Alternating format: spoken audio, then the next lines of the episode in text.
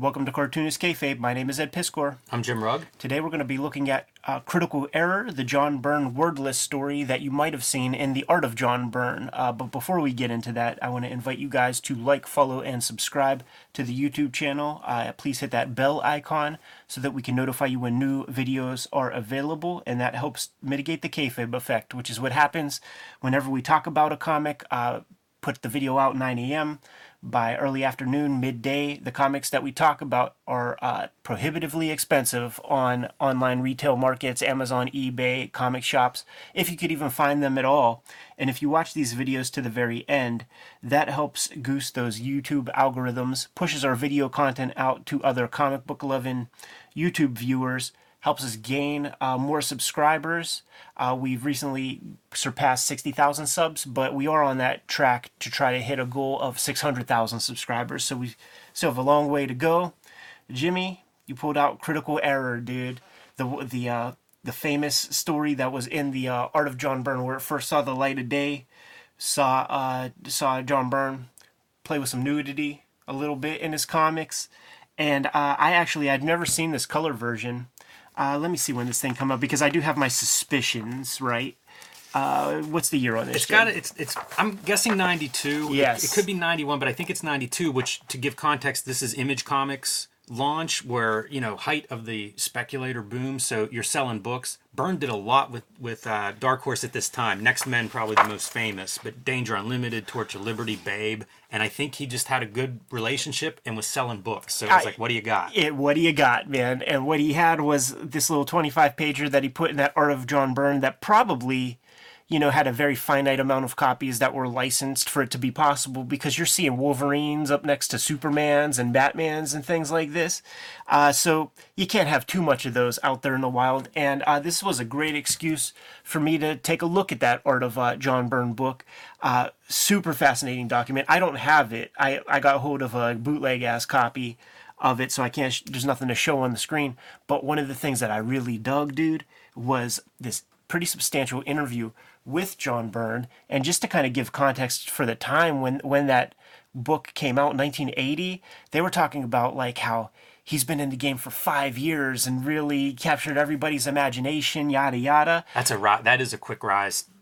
Five years is your window for those image guys too, by the way, everybody. Yeah, the uh, the interview is conducted well when he's still working on X Men. He's talking about in about six issues we're going to have I forget what they called it the uh, the trauma issue or something like that where it's going to resolve the the Jean Grey Phoenix stuff. I can't go more more into it. Uh, he's talking about uh, a spin-off title with his character Ariel who's going to you know Kitty Pryde who's going to you know be the new X-Men team, the young X-Men team and they're going to be dressed in the old X-Men outfits with the yellow and the black. Um, John, will you ever work at DC Comics? You know, I'm trying to work out the details for a World of Krypton uh, miniseries, and and we're. I, I talked to DC Comics and I said, if you want me over, I know you guys want me over there. You gotta let me do the origin of Batman, so that like Legends of the Dark Knight or whatever the hell that thing was called. Uh, it's a it's a it's a real snapshot in a very specific period of time before he really hit even even higher heights.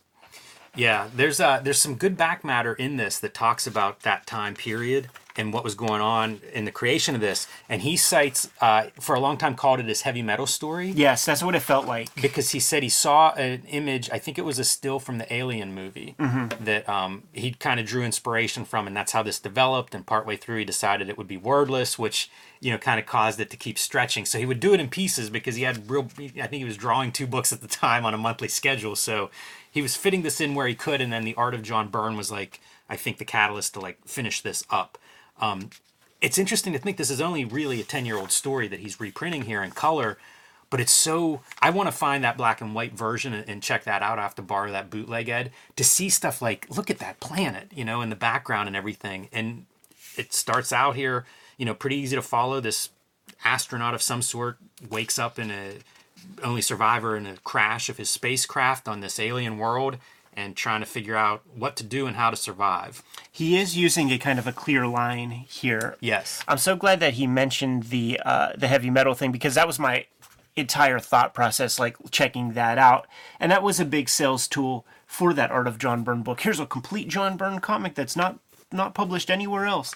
This is something that really didn't look so so I couldn't exactly tell what I was looking at in black and white. So it's like we got a guy with a little rover and then he's just sitting there and what, just waiting? Like that, that like that's that's what we're doing. It's a good question. I don't know, Ed. There are parts that I don't totally follow either, but I will note some of the color that you see on screen is not just the colorist, but it's a screen tone that he applies. Which, as I was reading this, I wondered if this was like black and white or what exactly was going on because some of the color feels like it fights a little bit with the line art. Yeah. Yeah, and it was published in, in black and white with that screen tone, and the dots are far apart on that screen. So when he chips away a couple of dots, it really feels like Mac Paint 1984. Our guy's always sitting.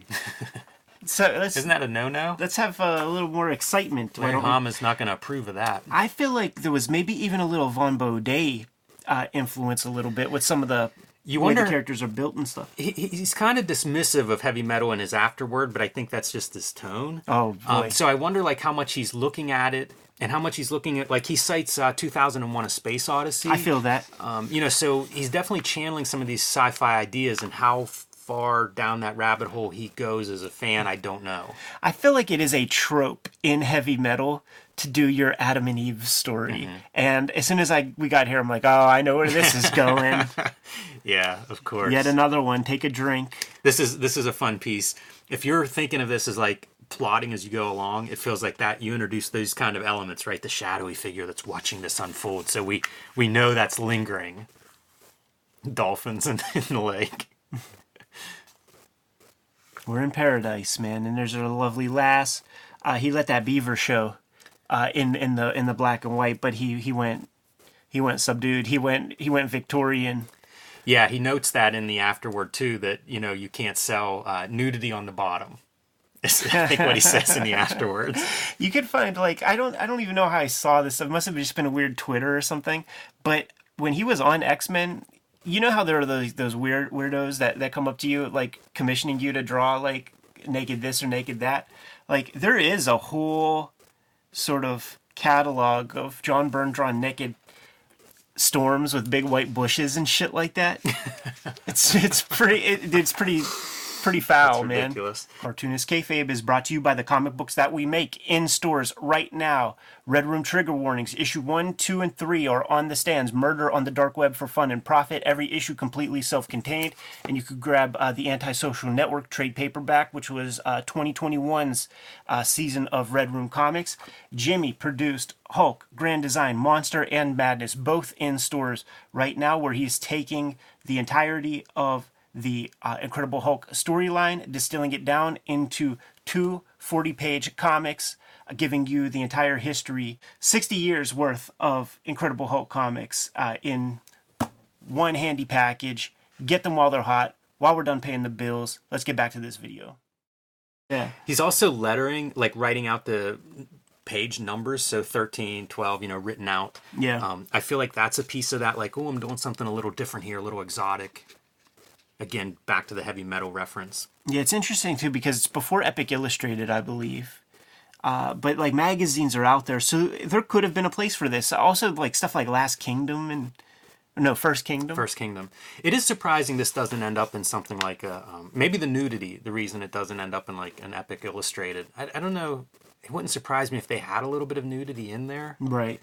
That's not a series that I've read closely, so I could be wrong on that. But yeah, it is surprising this doesn't appear somewhere else first. Yeah, yeah. I mean, especially heavy metal. Like they would have killed to have a, a John Byrne, but they probably had just very specific page rates, and and he was making loot hand over fist. Well, I mean, he does that last Galactus story. Yeah, he does a demo of his gun. We didn't make a big deal of it, but he's like blasting rocks and stuff, and she's pretty impressed by that. And then he shoots one of the animals, and it totally freaks her out. and of course, he wakes up, and the gun's gone. This guy's butox, man. We don't seen enough of that. Do you think this is John Byrne? Boy, I hope not at that age. this guy doesn't look great. Might be John Byrne at some point in his life. This is future John Byrne, now past John Byrne. There's your blown up panel from the beginning too. One uh, one of the variations in the screen tone, almost the same screen tone everywhere. You mentioned Ed that the screen tone reminds you of Mike Saenz. Yeah. Um, you know Shatter, the one of the first digital artists. I see that too, and I really like that look. Yeah, like all you got to do, man, is get that dot pattern that has the dots kind of further apart and just chip a couple of them off. I also wonder, like the way this is drawn, if there's a little bit of promo being cut towards the heavy metal guys. Like, oh yeah, anybody can draw this jungle foliage, no perspective there. You know what I mean? Like it's kind of a I don't know. You could you could imagine him chipping away at this story in the evening, draw dash out a page. It doesn't feel like any real heavy lifting. I think it looks cool, Yeah. but it doesn't feel like a big world building exercise. And I wonder if that's a little bit of a critique of the heavy metal style. That's interesting to think because sometimes like guys like Jim Starlin and other dudes would show up in, in heavy metal and do their space operas. Yeah, I do like how I like that restrained part. You know, like I think of John Byrne, especially from this time period, and it's like Terry Austin inking and you know a lot of cross hatching and shading and stuff. And this is this is a, a different style. Here's our boy coming to a realization. Yeah, that's a pretty great image, especially for a wordless comic. There, there's a handful of those that work really well. Even the movement, you know, like almost the video game movement, up and down, left and right. Yeah. That stuff all works for me. This is cool because it's him inking himself, and I I believe he he inked his like Doomsday. I call it Doomsday Squad, but I think it's called like Doomsday Plus One or something in, in Charlton. I, I just remember the Fantagraphics title for it. So it's cool to see him do do some inking on himself uh, from from this period. Yeah, and that, man, that dude gets rescued and can't get off that planet fast enough. Yeah. Just leaving that girl go- ghosting. He's ghosting the chick, and then she's left with her L7 weenie robot. And the epilogue is great dude, because he's there pining over her in uh, Mos Eisley's cantina. And that really, I mean, that's like Moebius creatures and shit. That color even feels a little bit of a nod to Moebius, like the pinks and purples. And then uh, our girl taking care of his baby. Yeah, with the Iron Giant looking on. He had that other character, like, what was it, Rog 2000? Yeah. Something like that. and you do get some background here. Like the line work looks really nice back, you know, in the back here, that purple line. Uh, but you get to see it without color. It kind of looks cool. You know, like even some of those landscapes, they, I feel like they work really well in that. In Yeah. this presentation. So, what was some of this back matter about, man? mostly just the heavy metal. You know, he called it this heavy metal story. Put clothes on the bottom half of that of that girl for this edition, and um, you know that it ran in the art of John Byrne. So a little bit of framing what this was. Yeah, we we showed off um, a box of comics I grabbed, man, uh, from from Ides, bunch of coverless joints, and one of the big revelations in the Art of John Byrne, the interview, was that, uh, and also going through those comics, people were calling out, "Oh man, you got giant size Tomb of Dracula five with Rudy Nebres' inks. That is John Byrne's first Marvel work, but it doesn't go far enough because in in that interview in the Art of John Byrne, he says that that is his first professional work. He sold that job before he did the Charlton stuff. Wow. Before he did that wheelie and a chopper bunch or whatever that, that comic is, man. Uh, so that's his first comic. That one's going high on the on the on the list, man, of uh, things that we need to take a look at.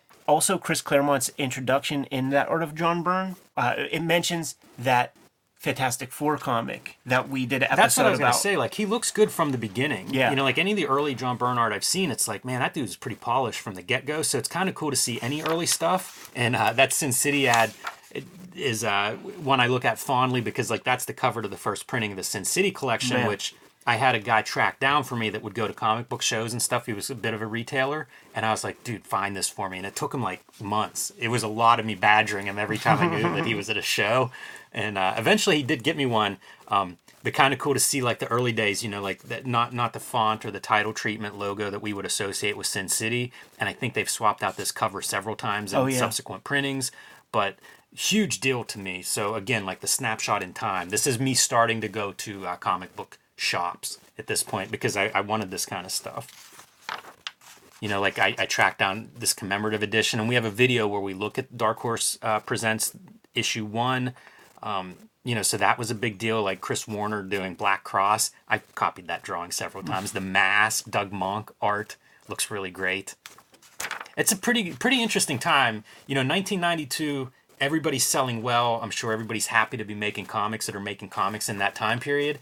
And you kind of see it, man. All that Dark Horse, all those ads look good. Yeah, for sure, man. And why not take a couple bites of the apple and, and sell some old rope with uh, Critical Error? A lot of people didn't have a chance to get that Art of John Byrne book. I'll tell you the other thing. I was buying Next Men, uh, one of my favorite books at the time. I don't remember this book. Yeah. So I wonder like how well it sold and stuff. I found this in a dollar bin within the last I don't know three or four years, something like that. Um, and I've seen it a couple of times. It's not impossible. I mean, from 1992, this thing probably sold hundred thousand copies. You know, a color John Byrne comic, but I knew nothing about it at the time, and I was I was a burn victim back then. so you know, you'd think I would have known about it, but I, I don't remember it. Beautiful world, man, where you could dust off uh, something that you did a bunch of years ago because you own it, put it out there, sell sell 100, 200,000 copies of it, man, and make 10, 20,000 bucks that month.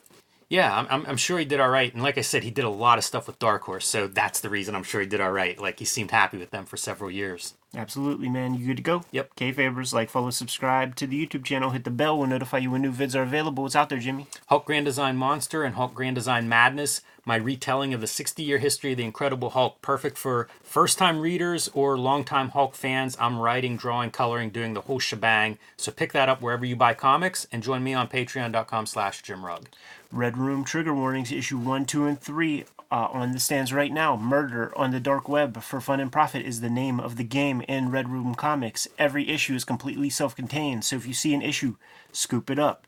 Uh, banned in 28 countries, banned in 10 comic shops. But you can go to my link tree in the description below this video to order and pre order current and future Red Room comics directly from the publisher. You can go to my Patreon, patreon.com slash edpiskor. Three bucks for the archive there to uh, read these comics uh, digitally. Uh, more than 200 pages are up there as we speak, and I put up new strips every Tuesday. What else do we have out there, Jimmy? Subscribe to the Cartoonist Kayfabe newsletter at the links below this video. You can also find Cartoonist Kayfabe t-shirts and merchandise at the links below this video. That's another great way to support the Cartoonist Kayfabe channel. Jimmy, given those marching orders, we'll be on our way. Read more comics.